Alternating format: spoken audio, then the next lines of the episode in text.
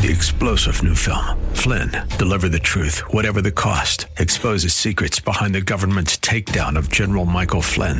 Flynn knew what the intel world had been up to. He ordered the first audit of the use of contractors. This set off alarm bells. He told the truth. He was the most dangerous person for Donald Trump to hire. They had to get rid of Flynn.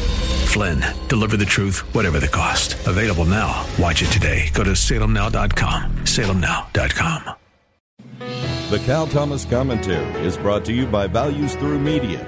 Now, here's syndicated columnist Cal Thomas. Call it a preview of coming distractions. Next week's staged hearing by Congressman Adam Schiff is going to resemble a bad B movie.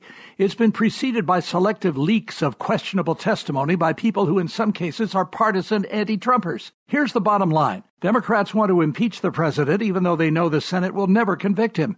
Their goal, to damage him sufficiently so he'll lose next year's election.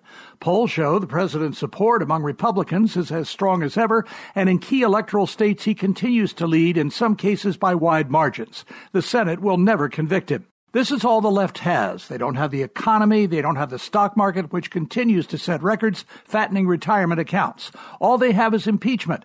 The media should have been investigating Joe Biden's threats against Ukraine and his son's payments by the Burisma Energy Company for doing nothing. That's the real scandal, but Democrats and their media allies ignore it and remain focused on overturning the 2016 election results. I'm Cal Thomas.